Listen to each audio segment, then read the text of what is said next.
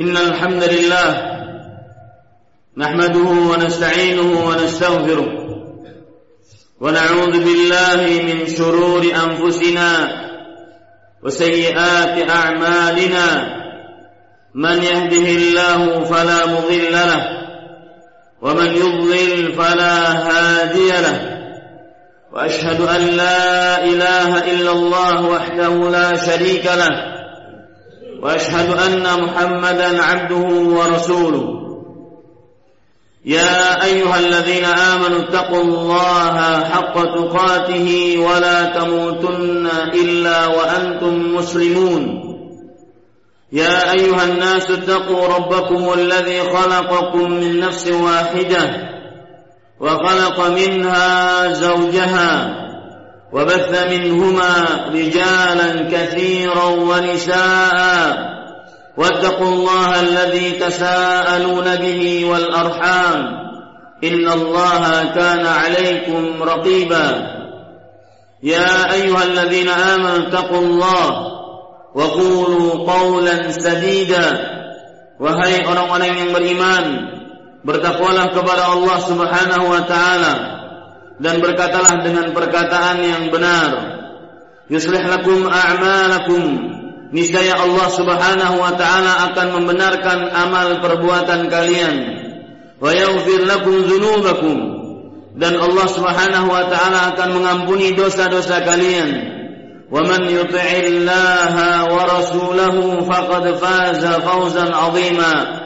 Barang siapa yang taat kepada Allah dan rasulnya sungguh ia telah mendapatkan kemenangan yang besar. Amma ba'du fa inna asdaqal hadits kitabullah. Ketahuilah sesungguhnya sebaik-baik perkataan adalah firman Allah Al-Qur'anul Karim. Wa khairal hadi hadi Muhammadin sallallahu alaihi wa alihi wasallam. Dan sebaik-baik petunjuk adalah petunjuk Nabi Muhammad sallallahu alaihi wa alihi wasallam wa syarrul umuri muhdatsatuha dan seburuk-buruk perkara adalah perkara yang mengada-ngada di dalam agama. Wa kullu muhdatsatin bid'ah dan setiap yang mengada-ngada di dalam agama disebut perbuatan bid'ah. Wa kullu bid'atin dhalalah dan setiap perbuatan bid'ah adalah sebuah kesesatan. Wa kullu dhalalatin finnar dan setiap kesesatan tempatnya di dalam neraka Ayuhal muslimun rahimanillah wa iyyakum. Wahai kaum muslim, semoga anda sekalian selalu dirahmati oleh Allah Subhanahu wa taala. Khutbah Jumat kali ini ditujukan kepada kaum muslim yang ingin benar-benar mengabdikan dirinya kepada Allah Subhanahu wa taala. Khutbah Jumat kali ini ditujukan kepada orang-orang yang sering menyombongkan dirinya dengan tidak mau beribadah kepada Allah Subhanahu wa taala. Khutbah Jumat kali ini ditujukan kepada orang-orang yang congkak dengan hartanya, dengan kekuatannya, dengan teamworknya sehingga lupa untuk berdoa kepada Allah Subhanahu wa taala di dalam asa, cita dan keinginan-keinginan mereka baik di dunia ataupun akhirat. Khutbah Jumat kali ini membicarakan tentang hak Allah Subhanahu wa taala yang paling tinggi yaitu berdoa kepada Allah Subhanahu wa taala meminta kepadanya memohon pertolongan darinya. Ayuhal muslimun rahimanillah wa iyyakum. Kaum muslim yang semoga selalu dirahmati oleh Allah Subhanahu wa taala. Sungguh di sana terdapat rahasia-rahasia besar dari ibadah berdoa kepada Allah Subhanahu wa taala. Rahasia besar yang pertama dari ibadah berdoa kepada Allah Subhanahu wa taala. Berdoa adalah merupakan bentuk manifestasi ibadah seseorang kepada Allah, bentuk aplikasi seseorang ketaat, ketaatan seseorang kepada Allah Subhanahu wa taala.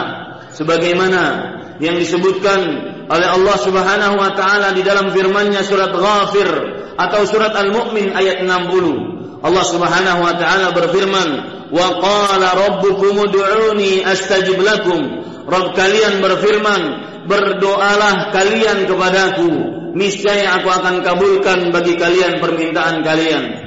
Dari ayat ini kita ambil pelajaran bahwa doa adalah perintah dari Allah Subhanahu wa taala. Maka setiap muslim yang berdoa berarti dia sudah mengabdikan dirinya kepada Allah. Dia sudah benar-benar mengerjakan ketaatan kepada Allah Subhanahu wa taala. Di dalam surat Al-A'raf ayat 29 Allah Subhanahu wa taala berfirman, "Wad'uuhu mukhlishina lahud-din." Berdoalah kepadanya yaitu kepada Allah Subhanahu wa taala dengan ikhlas untuk menegakkan agama kepada Allah Subhanahu wa taala.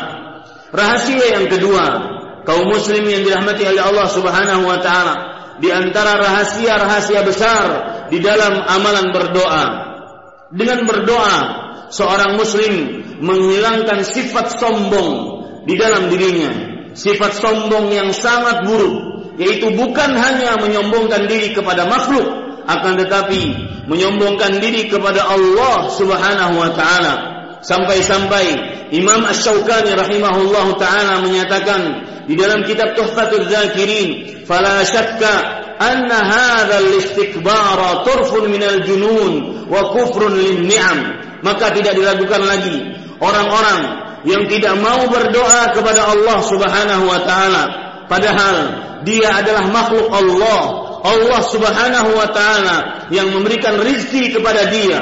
Allah Subhanahu wa taala yang menciptakan dia dari mulai tidak ada sampai menjadi ada.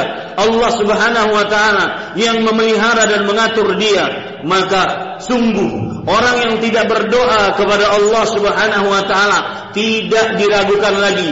Ini adalah sebuah kegilaan dan sebuah kekufuran terhadap nikmat-nikmat Allah Subhanahu wa taala Allah Subhanahu wa taala berfirman di dalam Al-Qur'an surat Ghafir ayat 60 Innal ladzina yastakbiruna an ibadati sayadkhuluna jahannam dakhirin Sesungguhnya orang-orang yang menyombongkan dirinya dari tidak mau berdoa kepadaku sungguh mereka akan masuk ke dalam neraka jahanam dengan sekuat-kuatnya. Ayyuhal muslimun rahimanillah wa iyyakum kaum muslim yang dirahmati oleh Allah Subhanahu wa taala. Rahasia besar yang ketiga di balik di balik amalan berdoa bahwasanya berdoa adalah amalan yang paling disukai dan dicintai, disucikan oleh Allah Subhanahu wa taala dari seluruh amal ibadah yang Allah Subhanahu wa taala syariatkan. Dalam sebuah hadis yang diriwayatkan oleh Imam Ahmad dan juga Imam Tirmizi Rasulullah sallallahu alaihi wa alihi wasallam bersabda laisa syai'un akrama 'ala Allah min ad-du'a. Tidak ada sesuatu yang paling mulia di sisi Allah dibandingkan amalan berdoa.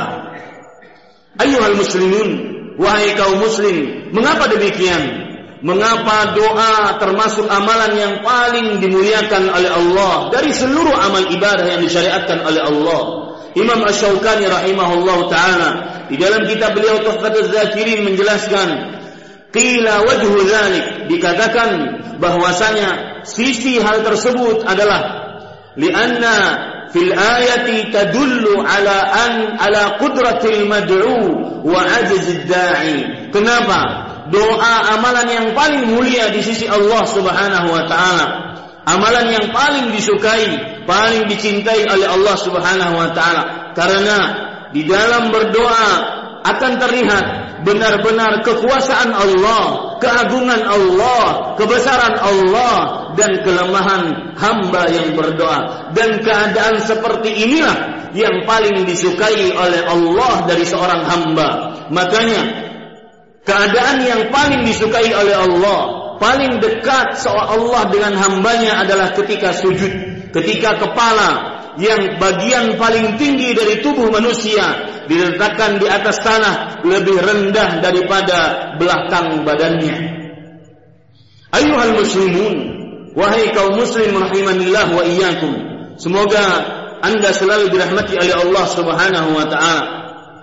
Termasuk rahasia besar di dalam berdoa bahwasanya orang yang berdoa akan bisa menolak bala dengan doanya, menolak musibah dengan doanya. Rasulullah sallallahu alaihi wasallam bersabda dalam hadis yang diriwayatkan oleh Imam Bukhari dalam kitabnya Al-Adabul Mufrad, "Ad-du'a'u yanfa'u mimma nazala wa mimma lam yanzil." Doa sungguh bermanfaat untuk bala yang sudah turun ataupun bala yang belum turun. Ayuhal muslimun, kaum muslim rahimanillah wa iyyakum. Semoga kita selalu dirahmati oleh Allah Subhanahu wa taala. Termasuk rahasia besar di dalam amalan berdoa yang menjadikan kita akhirnya senang untuk berdoa yang menjadikan kita akhirnya senang untuk menadahkan kedua tangan kita kepada Allah Subhanahu wa taala bahwasanya amalan berdoa adalah amalan yang bisa menghilangkan dari diri kita kemurkaan Allah Subhanahu wa taala. Sebagaimana dalam sebuah hadis yang diriwayatkan oleh Imam Ahmad Rasulullah sallallahu alaihi wasallam bersabda ad-du'a man lam yas'alillah yaghdab alaih. Barang siapa yang tidak berdoa kepada Allah maka niscaya Allah Subhanahu wa taala akan murka kepadanya maka kaum muslim berdoalah kepada Allah jika tidak ingin Allah marah kepada kita. Berdoalah sebanyak-banyaknya kepada Allah jika tidak ingin Allah murka kepada kita. Ayyuhal muslimun rahimanillah wa iyyakum. Kaum muslim yang dirahmati oleh Allah Subhanahu wa taala. Termasuk rahasia besar di dalam berdoa adalah bahwa orang yang berdoa tidak akan pernah rugi walau secuil pun dari doanya karena orang yang berdoa pasti akan mendapatkan kebaikan dari doanya. Coba perhatikan hadis yang diriwayatkan oleh Imam Bukhari dalam kitabnya Al-Adabul Mufrad. Rasulullah sallallahu alaihi wasallam bersabda, "Ma min muslimin yad'u tidak ada seorang muslim berdoa laisa fihi bismin wala qati'ati rahim yang di dalamnya yang di dalam doa tersebut bukan berdoa untuk melakukan dosa ataupun bukan berdoa untuk memutus hubungan tali silaturahim. Maka Allah Subhanahu wa taala akan mengabulkan permintaannya dengan salah satu dari tiga pilihan. Illa a'tahu Allah ihda thalathin melainkan Allah Subhanahu wa taala akan mengabulkan permintaannya, doanya dari salah satu dari tiga pilihan. Imma an yu'ajjilallahu lahu da'watahu. Baik Allah Subhanahu wa taala mengabulkan langsung permintaannya.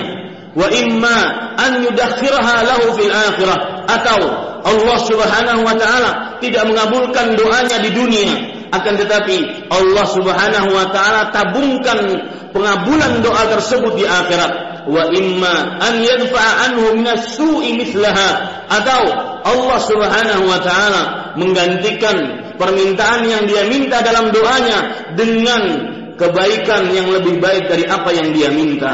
Jadi, ayuhal muslimun, wahai kaum muslim, dia telah berdoa kepada Allah karena bagaimanapun anda tidak akan pernah rugi berdoa kepada Allah.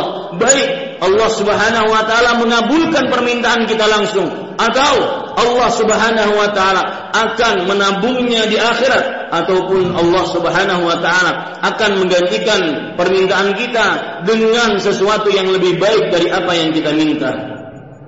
Ayuhal muslimun rahimanillah wa iyyakum. Rahasia yang terakhir dan ini bukan yang paling akhir bahwasanya terdapat rahasia besar di dalam amalan berdoa bahwa takdir-takdir Allah Subhanahu wa taala akan bisa ditolak dengan doa. Seseorang bisa merubah takdir Allah Subhanahu wa taala dengan doa. Rasulullah sallallahu alaihi wasallam bersabda dalam hadis yang diriwayatkan oleh Imam Ahmad, "La yaruddul qada'a illa ad-du'a." Tidak ada yang menolak takdir Allah kecuali doa kepada Allah Subhanahu wa taala. Aku hadzal qaul واستغفر الله لي ولكم من كل ذنب فاستغفروه. إنه هو الغفور الرحيم.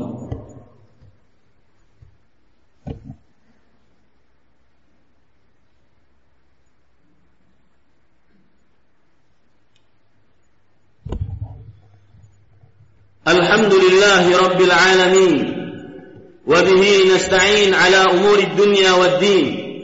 والصلاة والسلام على أشرف الأنبياء والمرسلين نبينا محمد وعلى آله وصحبه أجمعين أيها المسلمون اتقوا الله تعالى في السر والعلن bertakwalah kepada Allah Subhanahu wa taala di dalam keramaian ataupun di dalam kesunyian ittaquhu fi anfusikum wa amwalikum wa ahlikum bertakwalah kepada Allah Subhanahu wa taala baik dalam urusan diri kalian ataupun keluarga kalian ataupun harta kalian.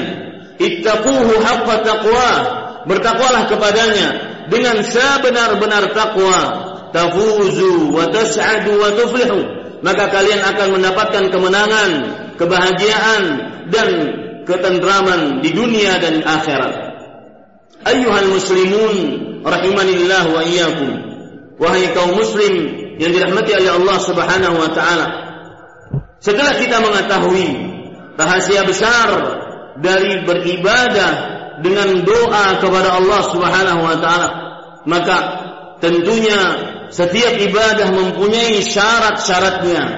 Ketika kita ingin doa kita dikabulkan oleh Allah Subhanahu wa taala maka kita harus mengumpulkan syarat-syarat tersebut. Di antara syarat-syarat dalam berdoa yang paling utama adalah la tad'u illa Allah jangan kalian berdoa kecuali hanya kepada Allah Subhanahu wa taala. Tidak ada yang diperbolehkan untuk dimintai didoai kecuali Allah Subhanahu wa taala. Allah Subhanahu wa taala berfirman, "Wa annal masajida lillah fala tad'u ma'allahi ahadan." Dan ketahuilah bahwasanya masjid-masjid itu milik Allah Subhanahu wa taala. Maka janganlah kalian berdoa bersamaan dengan Allah kepada selain Allah Subhanahu wa taala. Kemudian di dalam ayat yang lain dalam surat Al-A'raf Allah Subhanahu wa taala menyebutkan bahwasanya berdoa hanya kepadanya murni ibadah doa diberikan hanya kepada Allah wad'uhu mukhlishina lahuddin berdoalah secara ikhlas murni hanya untuk Allah menegakkan agama Allah Subhanahu wa taala Kenapa selain Allah tidak pantas dimintai? Kenapa selain Allah tidak pantas untuk kita berdoa kepadanya?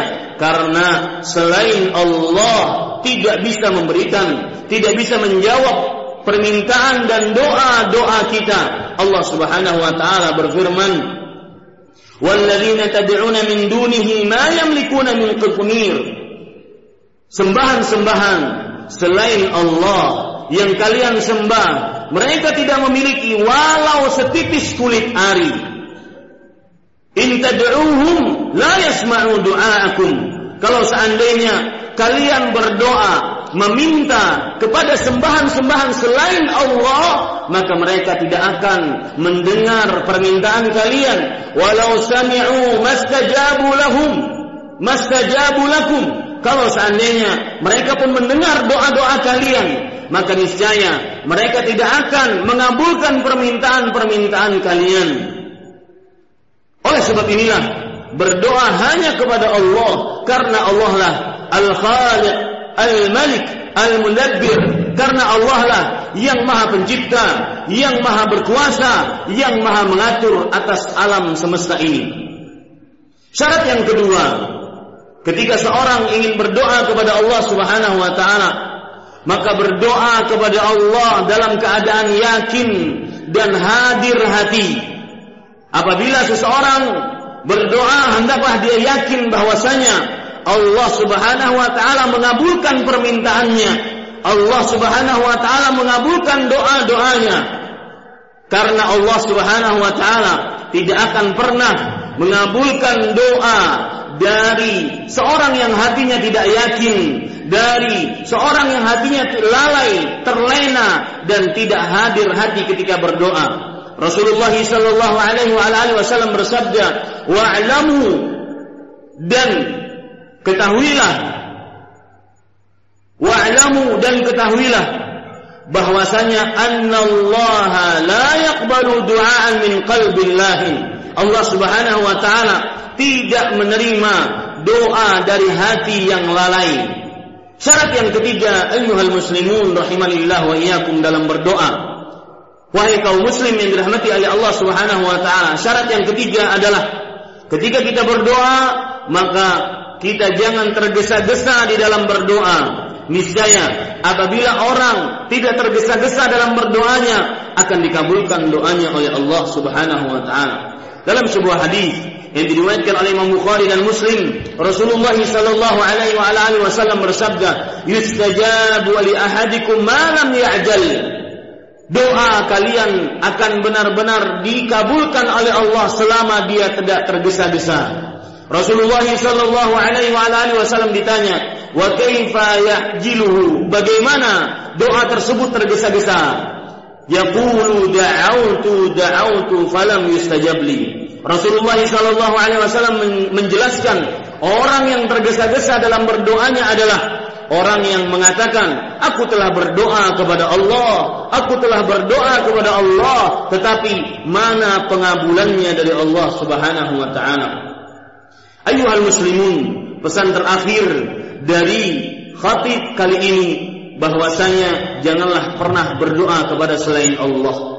Karena hanya Allah yang pantas diminta. Hanya Allah yang pantas kita berdoa kepadanya. Karena Allah lah yang akan bisa memberikan apa saja yang kita minta. Dalam sebuah hadis yang diriwayatkan oleh Imam Tirmizi Rasulullah sallallahu alaihi wa alihi wasallam bersabda "Idza sa'alta fas'alillah" jika engkau minta mintalah kepada Allah wa idza ista'anta fasta'in billah jika engkau minta tolong minta tolonglah kepada Allah Ayuhal muslimun, kaum muslim rahimanillah wa iyyakum. Semoga kita selalu dirahmati oleh Allah Subhanahu wa taala. Sesungguhnya kita sekarang berada di hari Jumat, hari yang paling mulia di dalam sepekan. Dan kita diperintahkan untuk memperbanyak di hari Jumat membaca salawat atas Rasulullah sallallahu alaihi wasallam.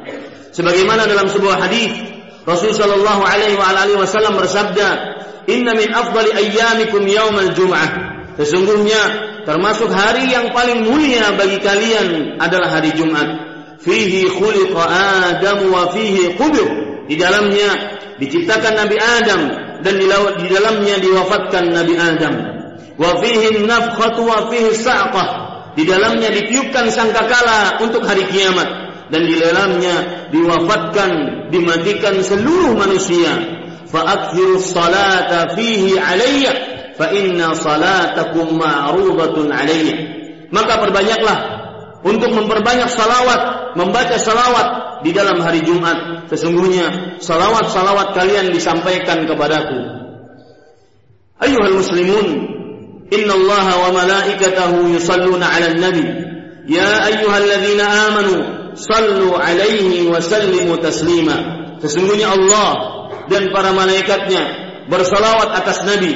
Wahai orang-orang yang beriman, ucapkanlah salawat dan salam atas Nabi Muhammad sallallahu alaihi wa alihi wasallam dengan salawat dan salam yang banyak. Allahumma salli ala Muhammad wa ala ali Muhammad kama sallaita ala Ibrahim wa ala ali Ibrahim innaka Hamidum Majid. Wa barik ala Muhammad wa ala ali Muhammad كما باركت على إبراهيم وعلى آل إبراهيم إنك حميد مجيد وارض اللهم عن الخلفاء الراشدين أبي بكر وعمر وعثمان وعلي وعن الصحابة ومن تبعهم بإحسان إلى يوم الدين. اللهم اغفر للمسلمين والمسلمات والمؤمنين والمؤمنات الأحياء منهم والأموات.